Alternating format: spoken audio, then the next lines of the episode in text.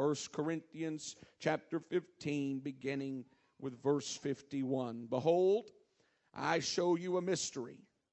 We shall not all sleep, but we shall all be changed. In a moment, in the twinkling of an eye, at the last trump. For the trumpet shall sound, and the dead shall be raised incorruptible, and we shall be changed. This corruptible must put on incorruption, and this mortal must put on immortality. So when this corruptible shall have put on incorruption, and this mortal shall have put on immortality, then shall be brought to pass the saying that is written Death is swallowed up in victory. O death, where is thy sting? O grave, where is thy victory? Sting of death is sin, and the strength of sin is the law. But thanks be to God, which giveth us the victory through our Lord Jesus Christ. Therefore, my beloved brethren, be ye steadfast, unmovable, always abounding in the work of the Lord. For as much as ye know that your labor is not in vain in the Lord. Be ye steadfast, unmovable. I'm committed. Regardless of what comes my way, I'm not going anywhere. I'm steadfast. I'm not moving. Whatever they preach at another church isn't going to deter me. I'm staying right here in the work of the Lord. Clap your hands to the Lord as we give God praise. We thank you, Jesus, for what you're going to do, and we receive this word into our spirit.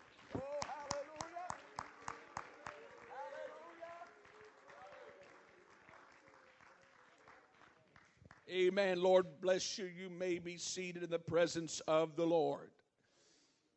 I have no fancy title, but I do have a phrase the Lord dropped in my spirit that I would like to somehow bring out in this text tonight the secret to success. Perhaps no other word has been thrown around so loosely or given a broader meaning than the word success. It has been accredited to kings and queens, yet used to describe the raunchiest of musicians, singers, and celebrities. Hall of Famers of every sport are called successful, as well as the college star who rises above his peers. A couple celebrating their 50 year anniversary has been called successful, as well as the newlyweds starting their journey in life called successful. The billionaire who lacks nothing, as well as the one who just made his first million, we call successful. The purchase of a new home for a young couple, or the acquiring of a palatial estate by those billionaires, we call them both successful. The picture is quite clear. The term success is overused and underappreciated. My question to you tonight is this What is success? In searching for the answer to this question, I found some rather humorous opinions expressing ideas regarding success. One man said success is buying a Mercedes out of petty cash. Some would call that a success. One said a successful man is one with a wife to tell him what to do and a secretary who does it.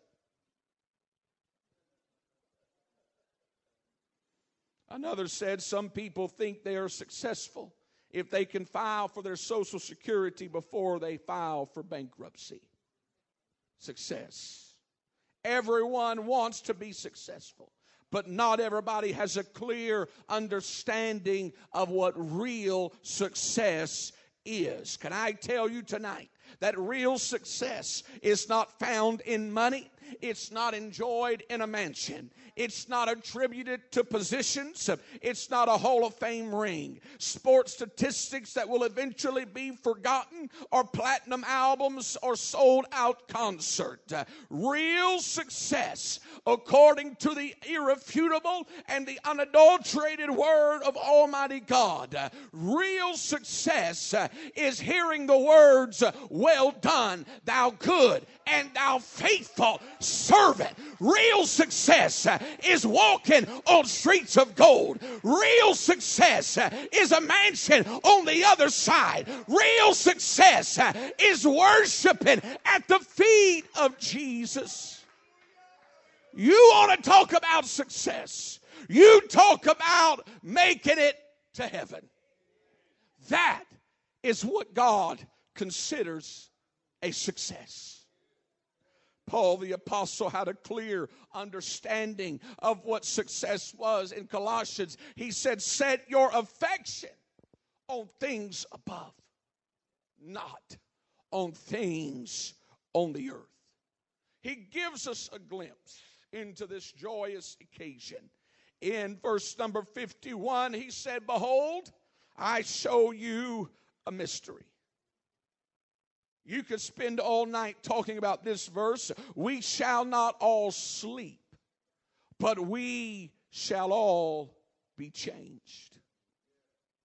He goes on to say, in the moment, in the twinkling of an eye, at the last trump, for the trumpet shall sound, and the dead shall be raised incorruptible, and we shall all be changed. What Paul is doing is he is setting the goal before us. He's giving us something to reach for. He is saying, if you want to be successful, in my own words, uh, that I'm going to tell you what success uh, really is. Success is making it to heaven.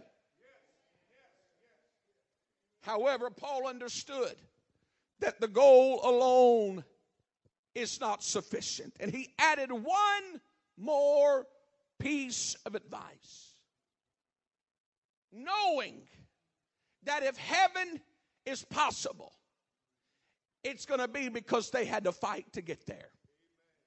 It's going to be because they had a determination in their mind. It's not going to be because somebody just gave them a walk through the tulips. It's not going to be because they never had to face hell. It's going to be because they fought and they made it through it. He said this He said, Therefore, my beloved brethren, be ye steadfast unmovable. Always abounding in the work of the Lord. Why? For as much as ye know uh, that your labor is not in vain. In other words, it's going to pay off whatever you had to go through when you get back up, it's going to be worth it all uh, when you make it to heaven one day.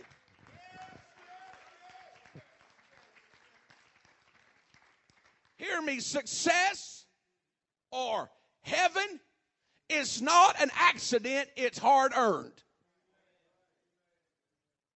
Making it to heaven will not be without trials. And success comes to those who are willing to keep going when everybody else around you is yelling, Stop. Success. I read a short story earlier this afternoon called Giving Up Too Soon a man met a guru in the road, and the man asked the guru, Which way should I go to achieve success? The robed, bearded sage said nothing, simply pointing to a place in the distance. The man, thrilled by the prospect of quick and easy success, rushed in the appropriate direction when suddenly there came a loud splat. Soon the man limped back, tattered and stunned, assuming he must have misinterpreted the message. He repeated his question to the guru Which way should I go to achieve success? The guru once again pointed silently in the same direction. The man obediently walked off once more. This time, the splat was deafening. When the man crawled back, he was bloody, he was broken, he was tattered and he was irate. He said, I asked you which way I should go to achieve success.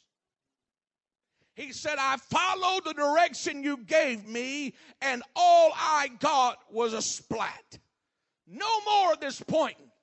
I want you to speak to me.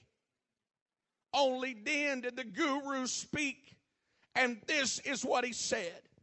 He said, Success is that way, just a little past splat.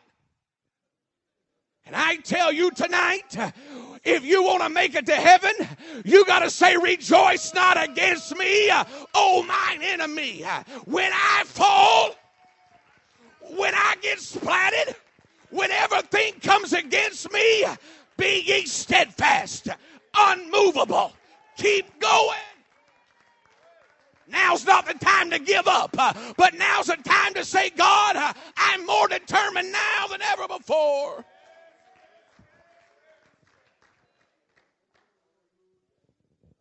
Nothing is easy.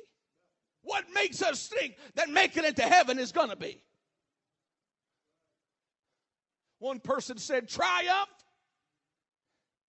is a little umph behind try. And thus it is we're living for God. Sometimes we got to get back up and say, you know what? I'm not giving up too soon.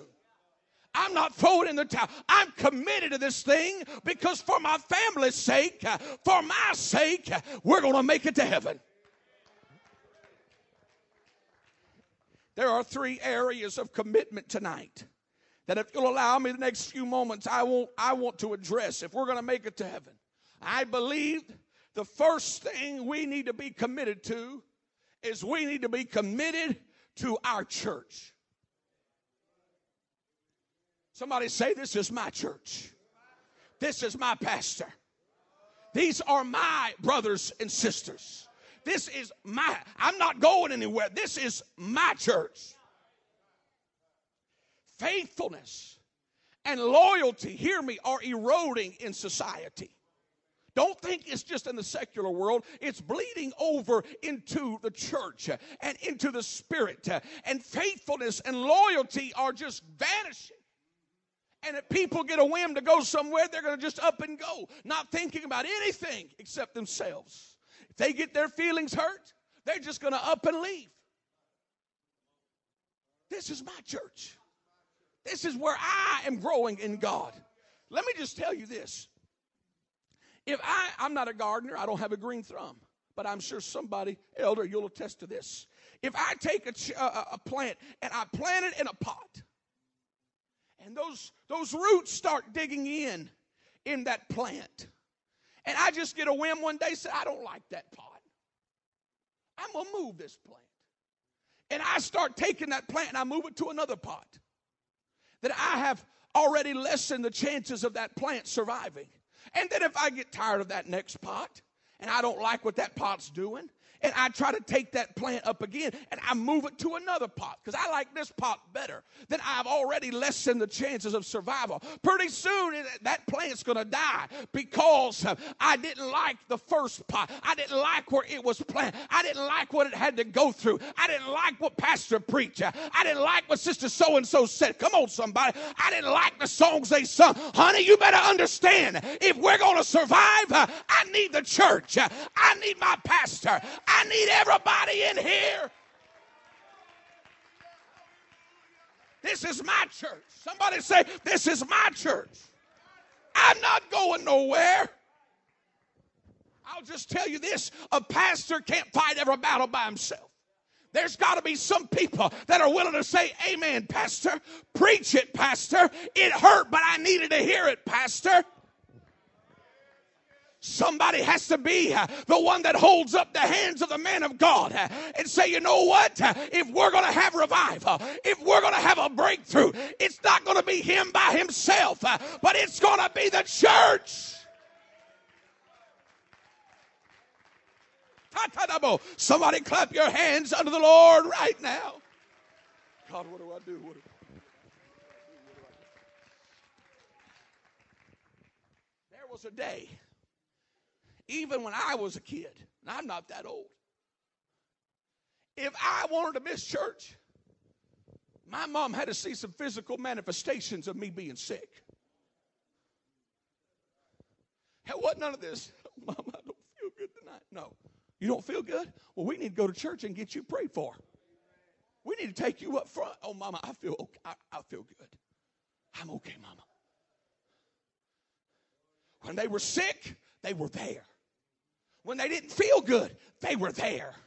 When they were tired, they were there. When they were mad, they were there and they went to an altar and they got glad.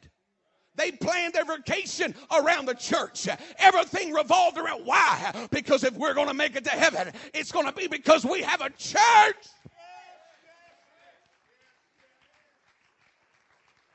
I would think twice about my decisions if it affected my church. I would think twice about my plans if it affected my church. Because this is your family. And I know of situations where people moved off with their entire family and didn't get connected to a church, and they're not living for God today. Everything. I need the church. I need to be committed to my church. I need, you know what? You can be faithful in body without faithful in the spirit. You say, prove it, preacher. I'm going to prove it. I got scripture to back that up. The Bible says, watch this in Proverbs 11 and 13. A talebearer revealeth secrets, but he that is of a faithful spirit concealeth the matter. There's people who are faithful in body, but they're not faithful in spirit because their words are causing discord in the unity of the church. You got to be faithful in body but faithful in spirit. You got to understand when something comes at me, it's probably best if I conceal this matter. I'm going to lock it up. I'm not going to let it leave my lips. I'm not going to sow discord because this is my church. This is a unified body. I'm not going to talk about it if it's going to bring somebody down. I'm committed. Be steadfast, unmovable, always abounding. I'm here day in I'm here day out. On Sunday, I'm there, Pastor. On Wednesday, I'm there, Pastor. On Saturday prayer, I'm there. I'm committed to the cause of Christ. The second area I believe we need to be committed is we better be committed to our doctrine. Hear me, our doctrine or our beliefs are not based upon the opinions of men. Rather, they are founded upon the Word of God. This is not up for debate. I don't care what society says. I don't care how the church evolves. This word does not evolve. It has stayed. It will stand the test of time. We better be committed to our doctrine. Many have felt it necessary to dilute or separate themselves from the doctrine for the sake of growing a church. But can I tell you, you cannot grow a church apart from doctrine. You're only gathering a crowd. Doctrine is what the church was built upon, the apostles' doctrine. They failed to understand that by diluting or separating themselves from doctrine, they are removing the single most important means whereby heaven is attainable. You can't make it to heaven without believing in the Word of God and having some lines of demarcation in the Word of God. Heaven is not rewarded to those who had great worship services, talented singers, or any of today's must haves in a church service. But there has to be a doctrine that we believe in. I read this afternoon a quote by William Feather which said, Success, I'll insert the word heaven, is a matter of hanging on after others have let go. Now, that is not a portrait of where we're at in apostolic doctrine and Pentecost than nothing. Friend, they are, are diluting or separating themselves uh, from everything that we once believed in. Uh, but it just motivates me to stand in this pulpit even more and say, Hear, O Israel, the Lord our God is one Lord.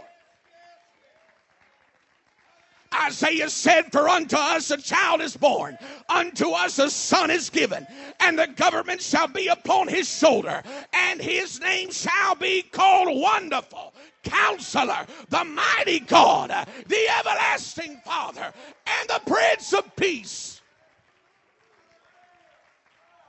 And she shall bring forth a son, and thou shalt call his name Jesus, for he shall save his people from their sins.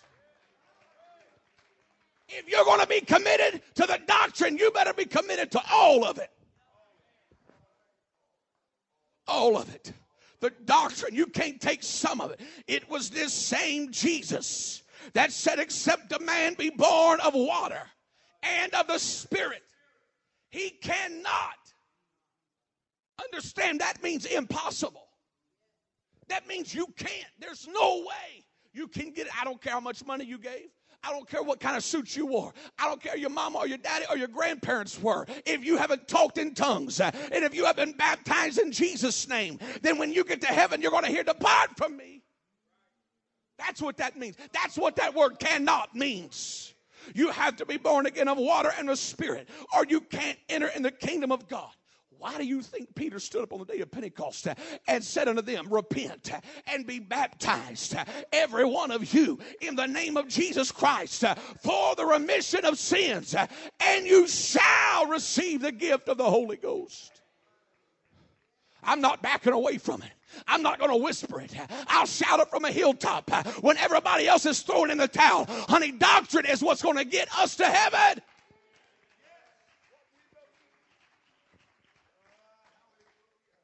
When Philip, Philip came to the eunuch, the Bible said he preached unto him Jesus.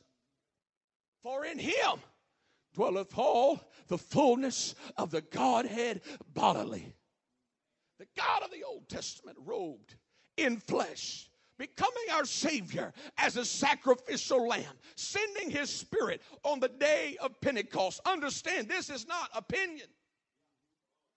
This is not just a rule book to govern our lives. It's salvation. Bible says follow peace with all men and holiness without which no man shall see God. Understand with me, I am not fixing a step uh, on outward appearance because I've seen some people that had skirts that swept the floor and sleeves to their thumbs, uh, but they were rotten on the inside. I do believe that what's on the outside needs to be a, an expression of what's on the inside. I, I do believe that holiness starts inwardly. But you know what we have failed to, uh, to address and we have failed to seek after, and I, I, we need holiness. What about godliness? Godliness. If we're godly, we'll be holy. But you can be holy without being godly. You can look the part without living the part. I'm talking about doctrine. All of this is doctrine. There's all kinds of doctrine. But understand, if we're going to make it to heaven, we need to be committed to the apostolic way. We need to be committed to living this book. I, I know we not, we're not going to get so extreme on the left or so extreme on the right, but I believe if we keep a pure spirit, God will lead us and guide us uh, into the fullness and the revelation of truth. Uh, and we walk in what God has revealed to us. What the pastor preaches. And what we find, we, we back it up in our own prayer time. Understand, it's if we're going to be committed, we need to be committed to the whole thing doctrine. We need to be committed to our church. We need to be committed to doctrine. But finally, I believe we need to be committed to apostolic worship. You say, What do you mean? We worship? Yeah, we worship here. But understand, just because you see it here doesn't mean it's happening everywhere. And I've been to enough churches to understand that I wonder if anybody in this building has the Holy Ghost because there's no worship. You know what? When we come to the house of God, it, we ought to come with a spring in our step. A blowout service should not be an exception. It ought to be every time we come, we worship, we worship, we worship, we work. The pastor ought to say, All right, uh, it's time for the preaching of the word uh, because we are worshiping so much. Worship.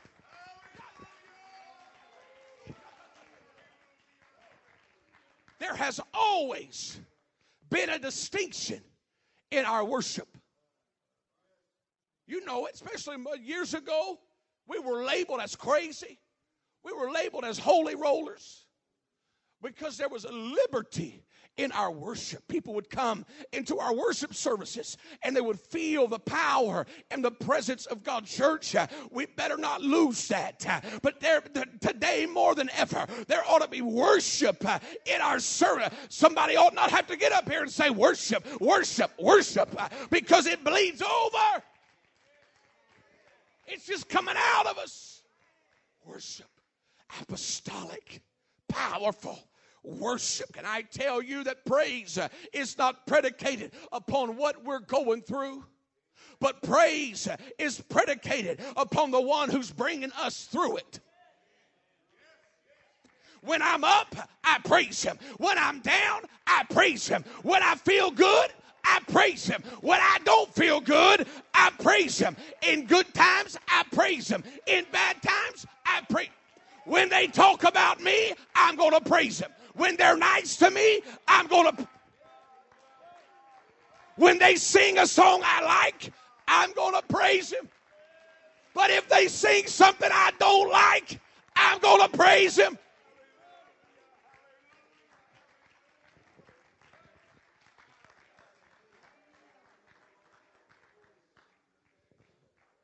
I should not allow my bad day to become bad praise. I should not allow what I'm going through to affect what I give to God. Far too often, we come in here weighted down, going through. I know it's part of life. We all go through it. Try preaching when you had a bad day, huh, elder? It's hard. But you understand, my bad day stops at a prayer room. Because when I come to the house of the Lord, there's something bleeding out of my soul. I can't help but give worship. I can't help but magnify the Lord.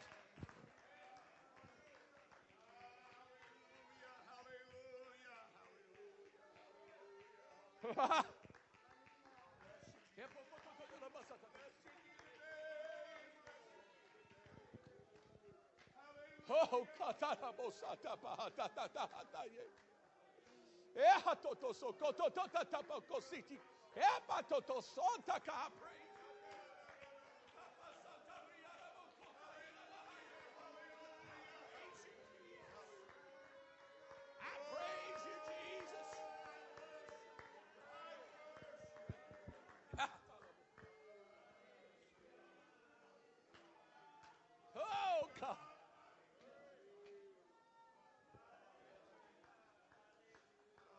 Hallelujah.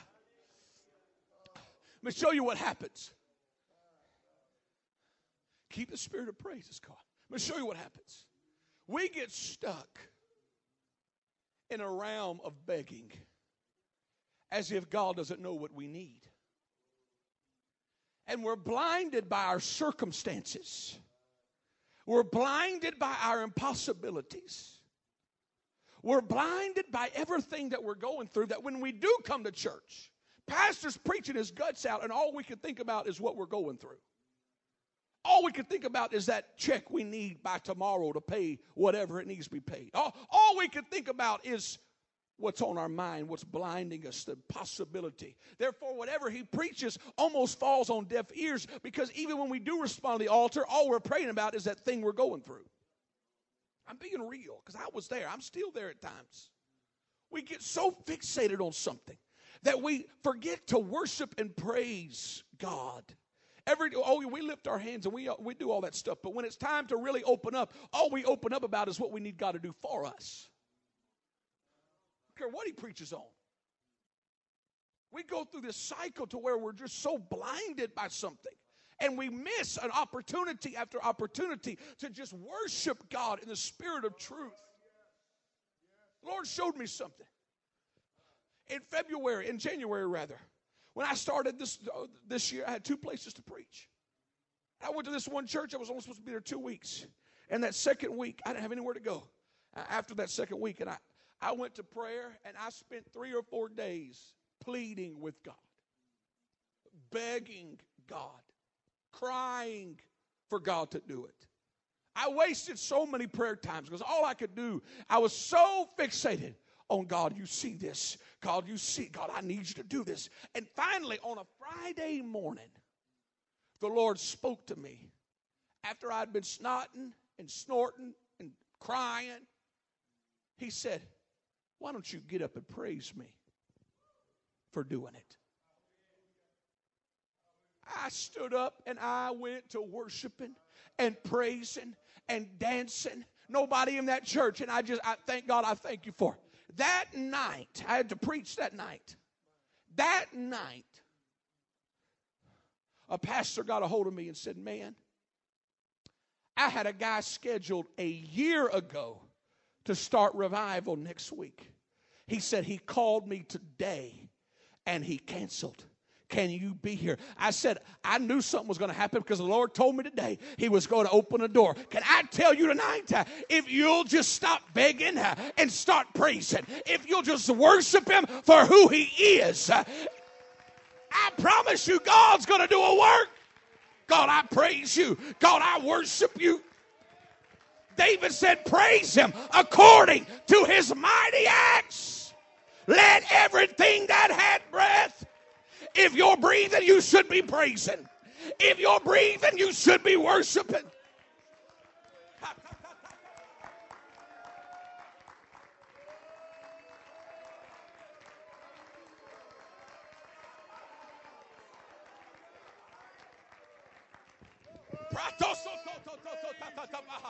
Praise him, praise him, praise him, praise him. I'm committed to my praise. Watch this. David said, Let the high praises of God be in their mouth and a two edged sword in their hands. You know what that tells me? That tells me it takes the word of God and it takes my praise. And there's sometimes I got to use both of them to overcome what I'm going through. Honey, can I tell you this? If you can learn to praise God in spite of, you can make it through anything the devil throws at you. I don't care what you do around me, I'm going to worship God. I, don't care what they say about me, I'm going to worship God.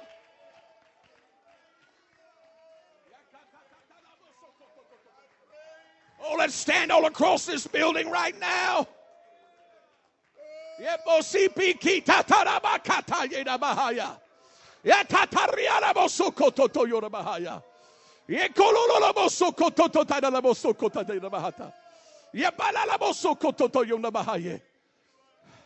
In the name of Jesus. In the name of Jesus.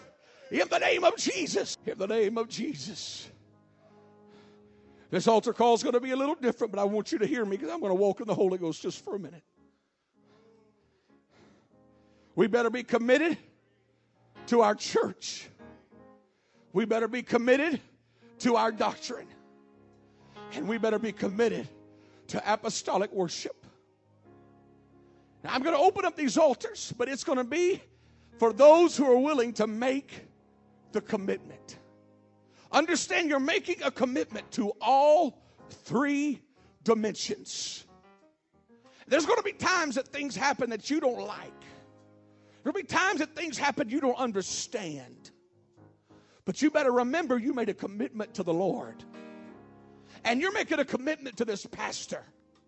Pastor, I'm not going anywhere. Pastor, I'm staying put right here where God has